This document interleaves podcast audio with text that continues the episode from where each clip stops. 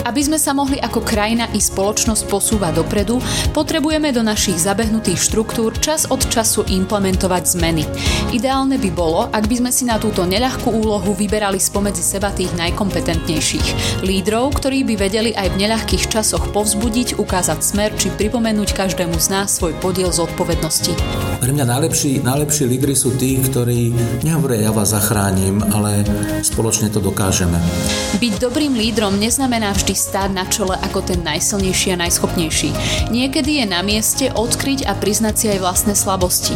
Ísť s kožou na trh by však tiež malo mať svoje limity. Keďže je to všetko do naha, tak vlastne aj o tých najlepších ľuďoch si zistujeme a špízujeme rozličné detaily, na základe ktorých e, ich potom vnútri, a to vnútri môže byť naozaj, že vo vnútri ľudského srdca, alebo vo vnútri našej kuchyne, alebo, alebo vo vnútri našej krčmičky, ich dehonestujeme. Na prvý pohľad by sa mohlo zdať, že si popri mnohých iných krízach prechádzame aj krízou skutočných lídrov.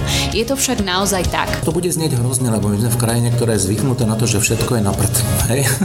A ja, ja poviem naopak, aj na Slovensku tých ľudí vidím toľko, že mi je ťažké ich vymenovať. O lídroch a líderstve na Slovensku sa budem zhovárať s koučom, lektorom a trénerom v oblasti leadershipu Danielom Bútorom. Počúvate Dialógy NM, pozdravuje vás Veronika Rendeková.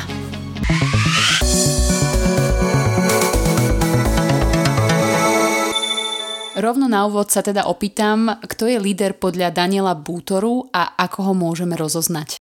Vy ste rovno skočili ako keby in media res. Um, ja mám ako keby veľkú chuť o tom rozprávať a zároveň som taký strašne opatrný, až ostýchavý, až hamblivý používa takéto silné slova. Líder je e, silné slovo, leadership je anglické silné slovo a niekedy s tým narábame tak halabala. A keď si toto ošetríme, že nepoužívame len momentálne moderné slova, aby sme vyzerali cool, ale že sa snažíme porozumieť tomu obsahu, tak líder je ten, ktorý v mojich očiach vedie ľudí alebo celé skupiny, niekedy organizácie, niekedy dokonca zmenu. A, a vyskakuje mi tam viacej slova, môžeme sa o nej ešte veľa rozprávať. Jeden z nich takých je, alebo jeden z tých konceptov je, že vedie niekam, to znamená má nejakú víziu, má nejaké smerovanie. Ďalší je, že to človek, ktorý sa stará o ľudí, a zaujíma sa o ľudí, vedie ľudí. Líder nemôže existovať mimo ľudí, to nie je nejaká abstraktná vec. Ďalšia vec, ktorá je tam veľmi, veľmi dôležitá, je, že líder často potrebuje ísť aj proti prúdu, proti prúdu existuje taký, taký pojem, že kultúra a kontrakultúra. Niekedy tí lídry, ktorí urobia naozaj dôležité zmeny, musia ísť trošku proti tej dominantnej kultúre, ako súboru vecí, ktorými sa riadi nejaká spoločnosť. A, a môžeme pokračovať. Líder musí byť vytrvalý. Ja dokonca hovorím, vytrv, musí mať vytrvalosť ako prasa. Musí byť strašne silno vytrvalý a, a, a pod vytrvalosťou alebo húževnatosťou rozumieme nie, že či nám niečo nevíde, alebo či dostaneme do zubov, ale čo urobíme potom, keď nám niečo nevíde a ako sa pozviechame po tom, čo sme dostali do zubov.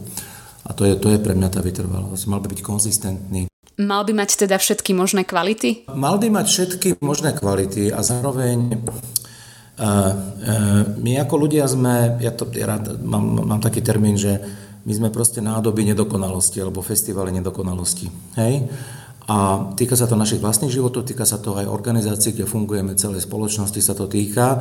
Veľmi často ľudia, ktorí chcú urobiť lepšiu kvalitatívnu zmenu, či vo vlastnom živote, alebo v živote celej komunity, sú vedení takým ideálom, že to má byť perfektné. A ten ideál je veľmi dôležitý a zároveň tomu niekedy musíme dodať taký, akože dokázať nemať iba hlavu v oblakoch, ale aj nohy na zemi a tie nohy na zemi sa musia, musia stať na, na tom, že tie systémy sú imperfektné a my sme imperfektní. To znamená, že keď sa bavíme o nás ako o ľuďoch, tak, tak všetky tieto slova, tie pojmy, tie charakteristiky, tie črty, o ktorých ste hovorili, by sme všetci ako lídry mali mať, alebo sa mali o ne usilovať a zároveň s takým hlbokým vedomím a pokorou, že ani zďaleka ich nemáme 100% a nikto na svete ich nemá 100%. Tak myslím, že to je, to, to je dôležité mať na pamäti. Vy s tým termínom líder, líderstvo pracujete dosť tak opatrne, sám ste to povedali. Do akej miery možno sme si aj my sami z tohto pojmu spravili niečo príliš vznešené a do akej miery je vlastne líderstvo súčasťou nášho každodenného života, alebo malo by byť? Myslím, že to je jedno z tých rizik, ktoré ste pomenovali. Zároveň mňa by v tomto samozrejme zaujímal ten, ten podmet tej otázky, to znamená, kto sme my, pretože ja mám niekedy pocit, že my nemáme jedno my, a sú rozličné bubliny a rozličné komunity, rozličné spoločenstva, ktoré si to takto spravili, vedome alebo skôr nevedome. A, a potom sú naopak iné, iné komunity, spoločenstva, subkultúry, ktoré s tým pojmom pracujú úplne prirodzene. A ja keď som bol taký ostražitý na tie silné slova, tak išlo mi o to, že ako komunitu adresujeme. V tých komunitách, s ktorými ja zvyknem pracovať, ja robím ako, ako lektor, ako coach, ako ako tréner e, s manažerskými týmami vo firmách alebo vo veľkých organizáciách, tak tam sa toho pojmu leadership nebojíme, ale zároveň e, je, je pravda, čo hovoríte, že je dobre nechať ho aby si ho iba niektoré pozície, tak povediac, privatizovali pre seba. To není privatizovateľný pojem, pretože ja môžem byť e, lídrom a môžem robiť efektívny, úžasný leadership, keď som učiteľ v triede, alebo starosta malej obce, alebo šéf oddelenia, vedúci oddelenia, majster v nejakej organizácii alebo vedúci oddelenia v nejakej, nejakej štátnej inštitúcii. A môžem sa o všetky tieto veci veľmi dobre usilovať. Ak vediem, dokonca sú také koncepty, ktoré sa hovoria, že vlastne dokonca ani tých druhých ľudí nemusím viesť, ale vychádzame z toho, že taký ten, v angličtine sa to volá, že leading self, ako keby, že vediem seba samého. E, ja to používam tak štandardnejšie, že vediem druhých ľudí. To znamená, vo chvíli, keď už som vedúci pracovník a mám skupinku 6, 10, 15 ľudí, mám v sebe e, potenciál a vidím príležitosť e, skúsiť sa správať ako líder. Nadviažem ešte na ten leading self. Hovorí sa, že dobrý líder je ten, ktorý zvláda aj svoj vlastný život. Je to pravda? Mal by líder, ak chce viesť druhých, byť schopný mať svoj vlastný život pod kontrolou? Odpoviem obľúbeným nemeckým jain, čiže áno a nie, pretože to veľmi súvisí s tým, ako si zadefinujeme, že či vieme viesť vlastný život.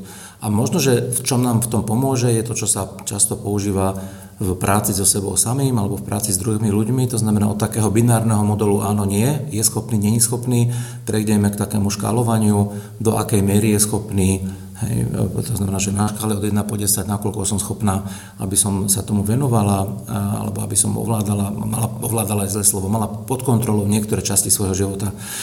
Určite to tomu pomáha, darmo a ťažko budem chcieť, e, aby ma tí druhí rešpektovali, a tu sa dostávame k takému kľúčovému pojmu autorita, aby ma tí druhí ľudia rešpektovali, ak e, ja sama alebo ja sám nie som rešpektovania hodný alebo hodná. To znamená, že a, a, nerobím ten tzv. role modeling, som som, ja som vlastne vzorom. Vo chvíli, keď som vedúci pracovník alebo vedúca v každej, akékoľvek organizácii, ak sme v organizáciách alebo vedúci pracovník eh, v nejakom prostredí aj, aj dobrovoľníkov, tak, eh, tak, eh, tak sa stávam vzorom a buď som dobrým alebo zlým vzorom. Nemôžem nebyť vzor, vždy som vzor. Ale buď som dobrý alebo zlý vzor a podľa toho, nakoľko je ten môj život ako keby ide tým smerom, ako si o sebe myslím, že by mali ísť, aké signály vysielam, že by mali ísť, tak v takej miere sa stávam nasledovania hodným alebo hodnou. A je líderstvo v tomto zmysle niečo, čo má človek prirodzene v sebe, alebo sa to môže naučiť? Myslím, že správna odpoveď je B, pričom uh, tam sú ešte niektoré dôležité kontexty. Uh, človek to nemusí mať v sebe v zmysle, že sa narodí ako vodca, ako ten, ktorý chce druhých viesť, hoci niektorí k tomu môžu mať prirodzené sklony e, v zmysle tom, že radi jednajú s inými ľuďmi, radi sa rozprávajú s inými ľuďmi, majú pocit, a niekedy to vidíte už v škôlke, že niektoré tie decka e, skúsia zorganizovať tých ostatných, keď hrajú futbal alebo keď skáču gumu. Na jednej strane, na druhej strane e, tam to, že sa človek toho chce ujať tej zodpovednosti, ešte nič nehovorí o kvalite riešení. Hej. Môžete mať, môžete, môžete mať decka, alebo časom veľké decka, ktoré chcú tých druhých organizovať, ako hrať futbal, alebo ako skákať gumu, už aj keď majú 40-50, a, ale v skutočnosti e, nemusia prinášať dobré riešenia a môžu si tú svoju autoritu vynocovať silou. A, a naopak, e, akože existuje taký koncept, ktorý sa nazýva sila introvertov a introverti prirodzene sú opatrnejší v získavaní vedúcich pozícií, hej, v získavaní, v presadzovaní sa a, a, a môžu prinášať rovnako kvalitné, často aj kvalitnejšie riešenia. Takže e, dá sa to všetko naučiť.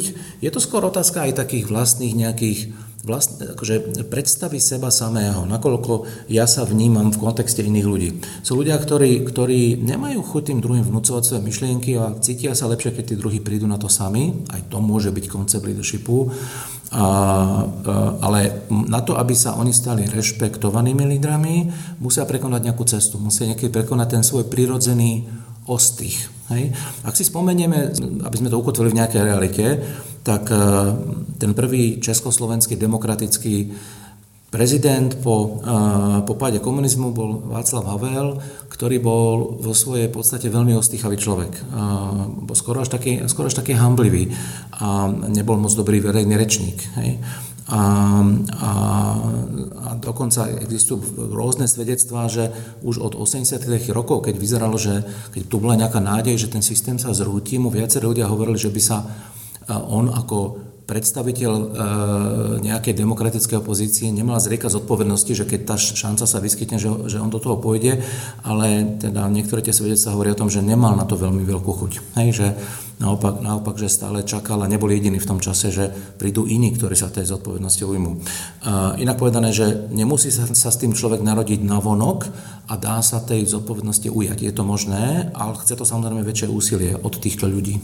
Spomínate rôzne koncepty tých lídrov. Existuje vôbec nejaký ideálny líder? Nemyslím, že neexistuje. Nemyslím, že neexistuje. A, a, taká dvojica amerických autorov, Kozes a Posner, a, sa pokúsili cez niekoľko desať tisíc lídrov v najrôznejších prostrediach od biznisu cez verejnú správu až po, až po e, mimovládne organizácie alebo cirkvy skúsiť nejako dať dokopy, že čo tak charakterizuje lídrov, ktorí priniesli nejakú zmenu a a prišli s takými, že piatimi bodmi, ktoré sú z môjho pohľadu veľmi zaujímavé. Oni hovoria, tak dobrý líder modeluje cestu. To znamená, to znamená, že ukazuje svojim príkladom, ako sa to dá robiť. To je to, o čom sme hovorili. Nemôžeš nebyť vzor. Potom ten, tá druhá charakteristika sa inšpiruje s delenou víziou. A tá vízia súvisí s tým, že kam, kam sa chceme dostať. A vízia nie je iba niečo veľkolepé. Vízia môže byť, že, že chceme proste u nás vyčistiť, vy, vyčistiť obec a urobiť nejaké pekné detské ihrisko. No, že môže to byť aj veľmi lokálne. A potom, sa, potom hovoria, že, že vyznačujú sa tým, že spochybňujú procesy. A to, je tak, to znie tak veľmi ako keby biznisovo, ale spochybňujú procesy znamená, že máme nejaké naučené veci. Od toho, ako organizujeme školský klub detí, cez to, ako organizujeme naše výlety, až po to, ako, uh, ako, ako robíme nejaké veci vo firme alebo na našich projektoch. A ten dobrý líder rešpektuje to, čo sa deje, ale zároveň sa pýta, či sa to nedá robiť nejako inak. A potom tu sú ešte dve veci, že zmocňuje druhých k jednaniu, to je také veľmi, veľmi silné slovo, opäť hrozný buzzword, bojím sa toho, v angličtine to znie, že empowerment, empowerment, ale prakticky to znamená, že dávame tým druhým silu. Dobrý líder dáva druhým silu, nie sebe, druhým, tým ľuďom okolo seba. A posledná je taká najkrajšia poézia pre mňa. Oni hovoria, že tí ľudia, ktorí dosiahli veľké zmeny, povzbudzujú srdcia. Že dobrý líder povzbudzuje srdce. Tak týchto 5 vecí modeluje cestu, inšpiruje víziou, spochybňuje procesy, zmocňuje, empoweruje druhých a povzbudzuje srdce. Hovoria, že tie našli pri väčšine z tých, myslím, že niekoľko 50-70 tisíc ľudí, ktorých oni asi pred 12 rokmi skúmali v takej velikánskej štúdii. V spoločnosti sa môžeme stretnúť s rôznymi typmi používania moci. vedeli by ste povedať, aký je rozdiel medzi lídrom, vodcom a prípadne autoritou? Uh-huh, uh-huh. A dokonca by som povedal, že pre mňa to slovo vodca nemusí byť negatívne, ono má samozrejme šialene negatívnu konotáciu z minulosti, kde sa nám to spája s Hitlerom a keď by ste chceli do istej miery dneska s Putinom, ale, um, ale samotné slovo vodca je neutrálne slovo, hej, proste ono v tej Nemčine znelo tak strašne. Um, a, a ten líder, líder môže byť vodcom v najlepšom slova zmysle. Ja mám pocit, že to, po čom vy momentálne idete, je skôr také, že, že, že to sú tí lídry, ktorí práve že nepo, neposilňujú tých druhých, ale, ale vzhľadajú sa k nejakým autoritám. Hej, vzhľadajú sa k tomu, že, že aby to niekto za nás vyriešil. Mne sa zdá, že to sa deje nielen na Slovensku, to sa deje v časoch neistoty. A kde tí, naopak tá spoločnosť si pýta tých lídrov, ktorí, ktorí posilnili vlastné postavenie, ale tým pádom tých okolo nich e, zbavujú nejakej väčšej zodpovednosti, lebo nakoniec si vždy môžeme povedať, že to celé urobil iba ten Putin. To celé urobil iba ten, ktorý nás do toho zatiahol, keď bude treba, zhodíme ho zo skaly, ale na nás žiadna zodpovednosť nezostane.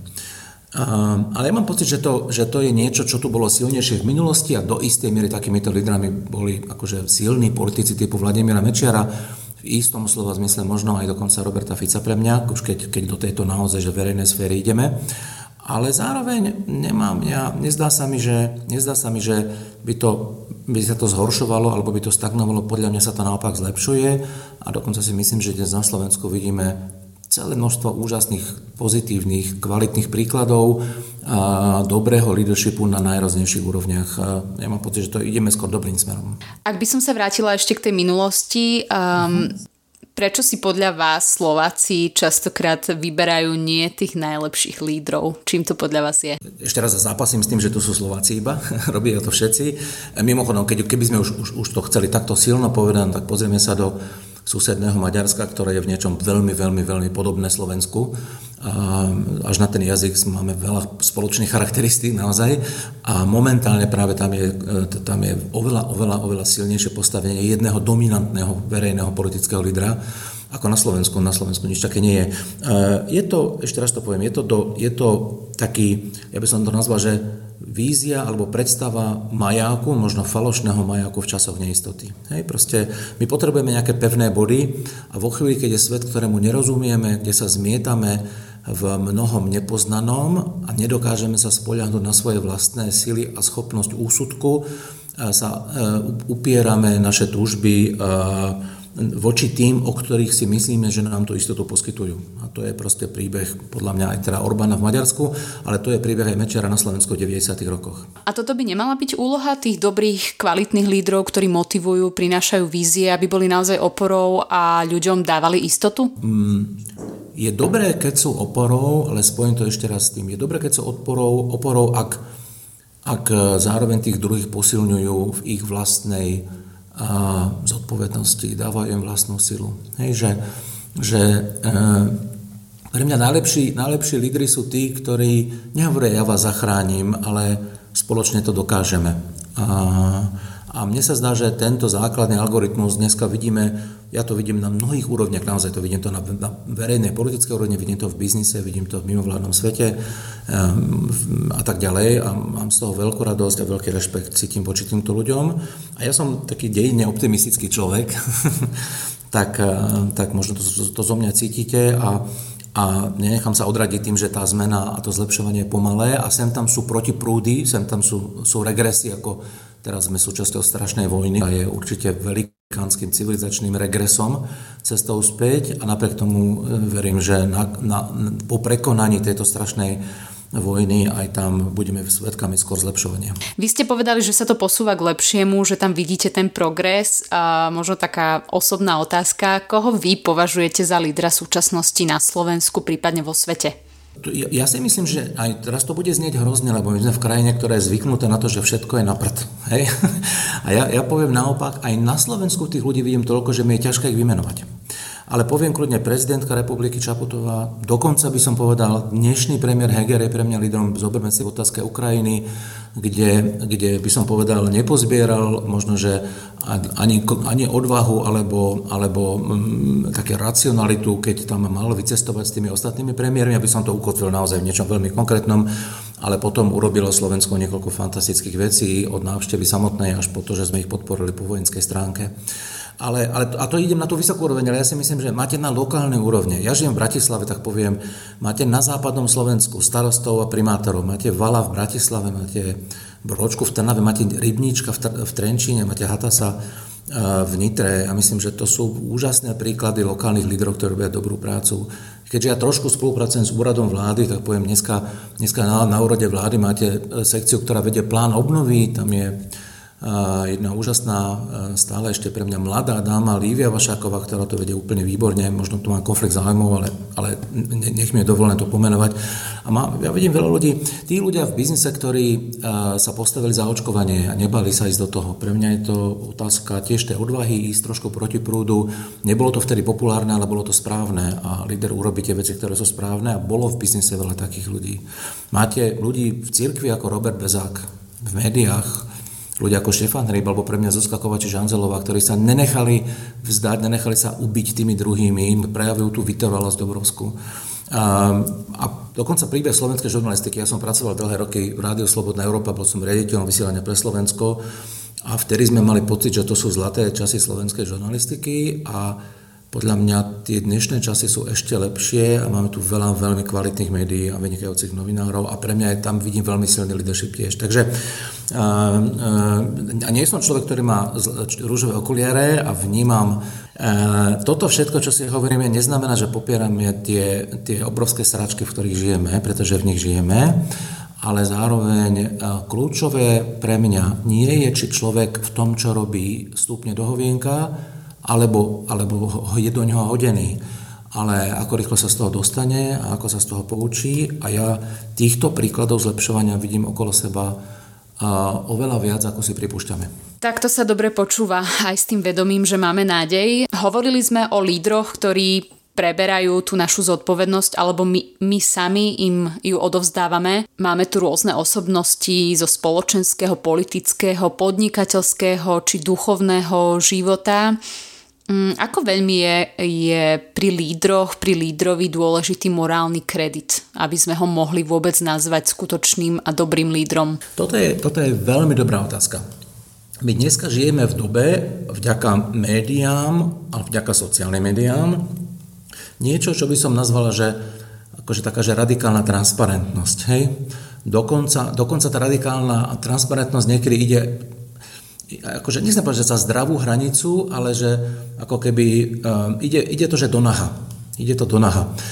A, a to do naha má ako keby v sebe, obsahuje to taký zaujímavý nápoj, e, takú zaujímavú tenziu, že keďže je to všetko do naha, tak vlastne aj o tých najlepších ľuďoch si zistujeme a špízujeme rozličné detaily, na základe ktorých e, ich potom vnútri, a to vnútri môže byť naozaj, že vo vnútri ľudského srdca, alebo vo vnútri našej kuchyne, alebo, alebo vo vnútri našej krčmičky, ich dehonestujeme. Čiže povieme si, že no tak tento je taký a taký, tento je, tento sa tvári ako líder. Všetci tí, ktorých som vymenoval, od tých všetkých biznisových lídrov, mediálnych lídrov, až po tých starostov a primátorov, ktorých som hovoril, až po prezidentku, na každom si vieme nájsť ten príklad, kedy ten alebo onen No ani nechcem povedať, že stúpol do hovienka, možno iba prejavil slavosť, alebo proste prejavil ľudskosť.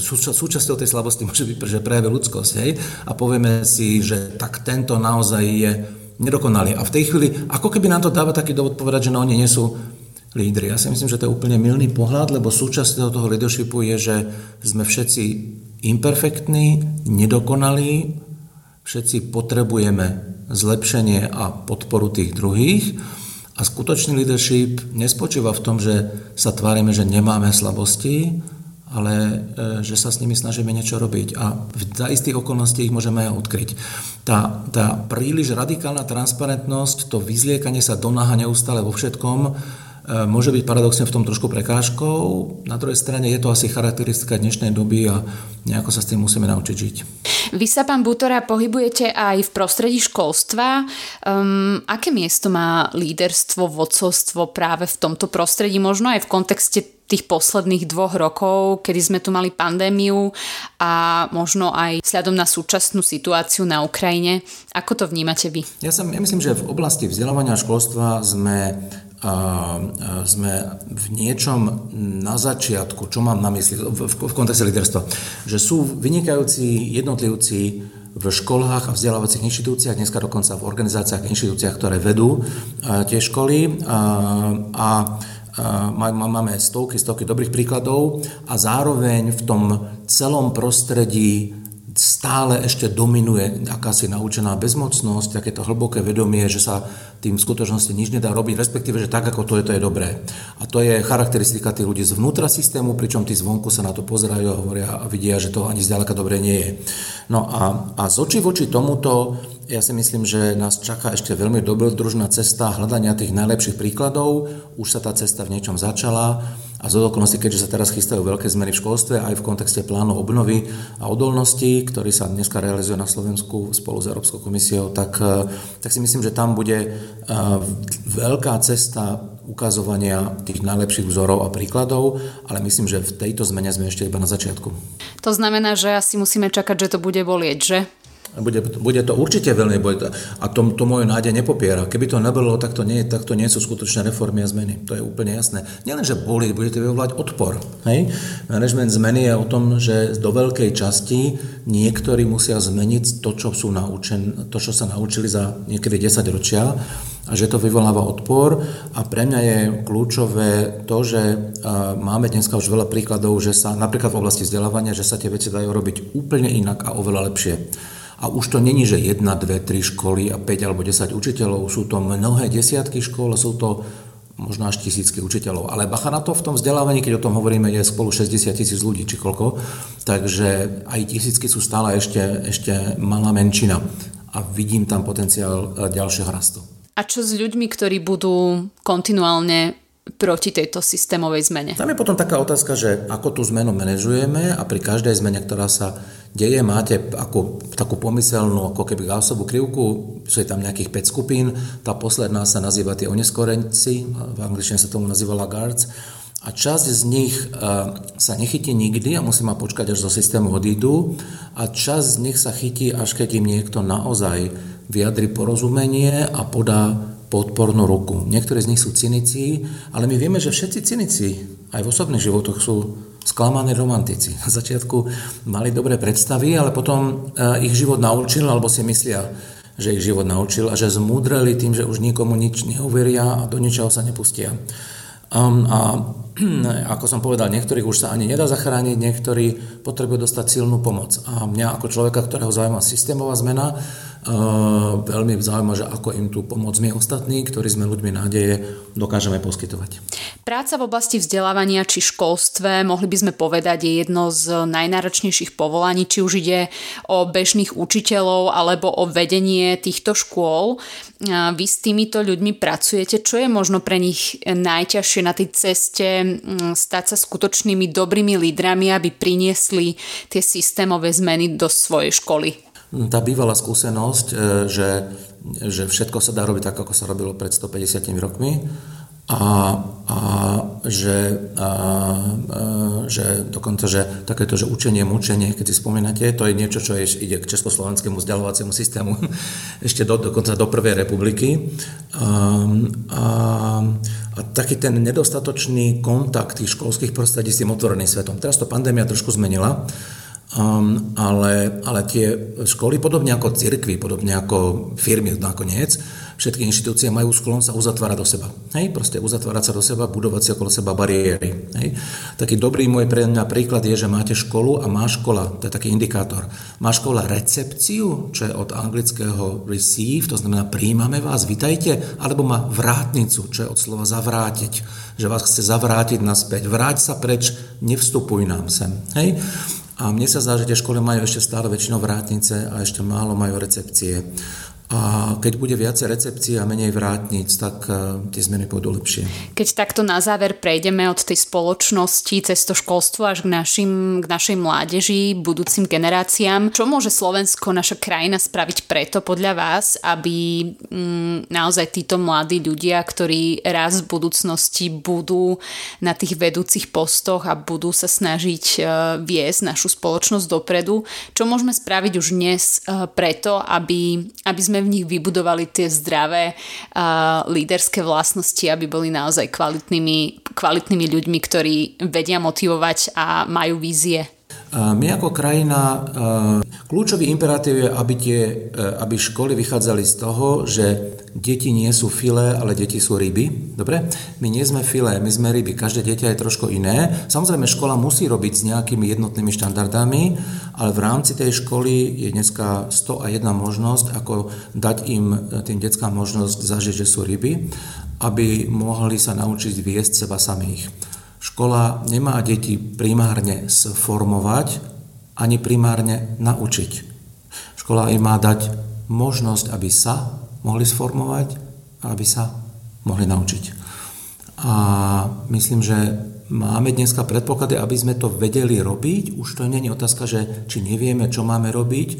Dneska na úrovni štátu, ministerstva, štátneho pedagogického ústavu, kde sú mimochodom všade skvelí lídry pre mňa, je veľa, veľa ľudí, ktorí si toto veľmi dobre uvedomujú, majú veľa spojencov v školách a bude to chcieť už iba tú vytrvalosť ako prasa, o ktorej som hovoril. Bude to chcieť obrovskú vytrvalosť v tých veciach, ktoré si dneska sme si pred sa vzali e, to vydržať a dotiahnuť to do konca.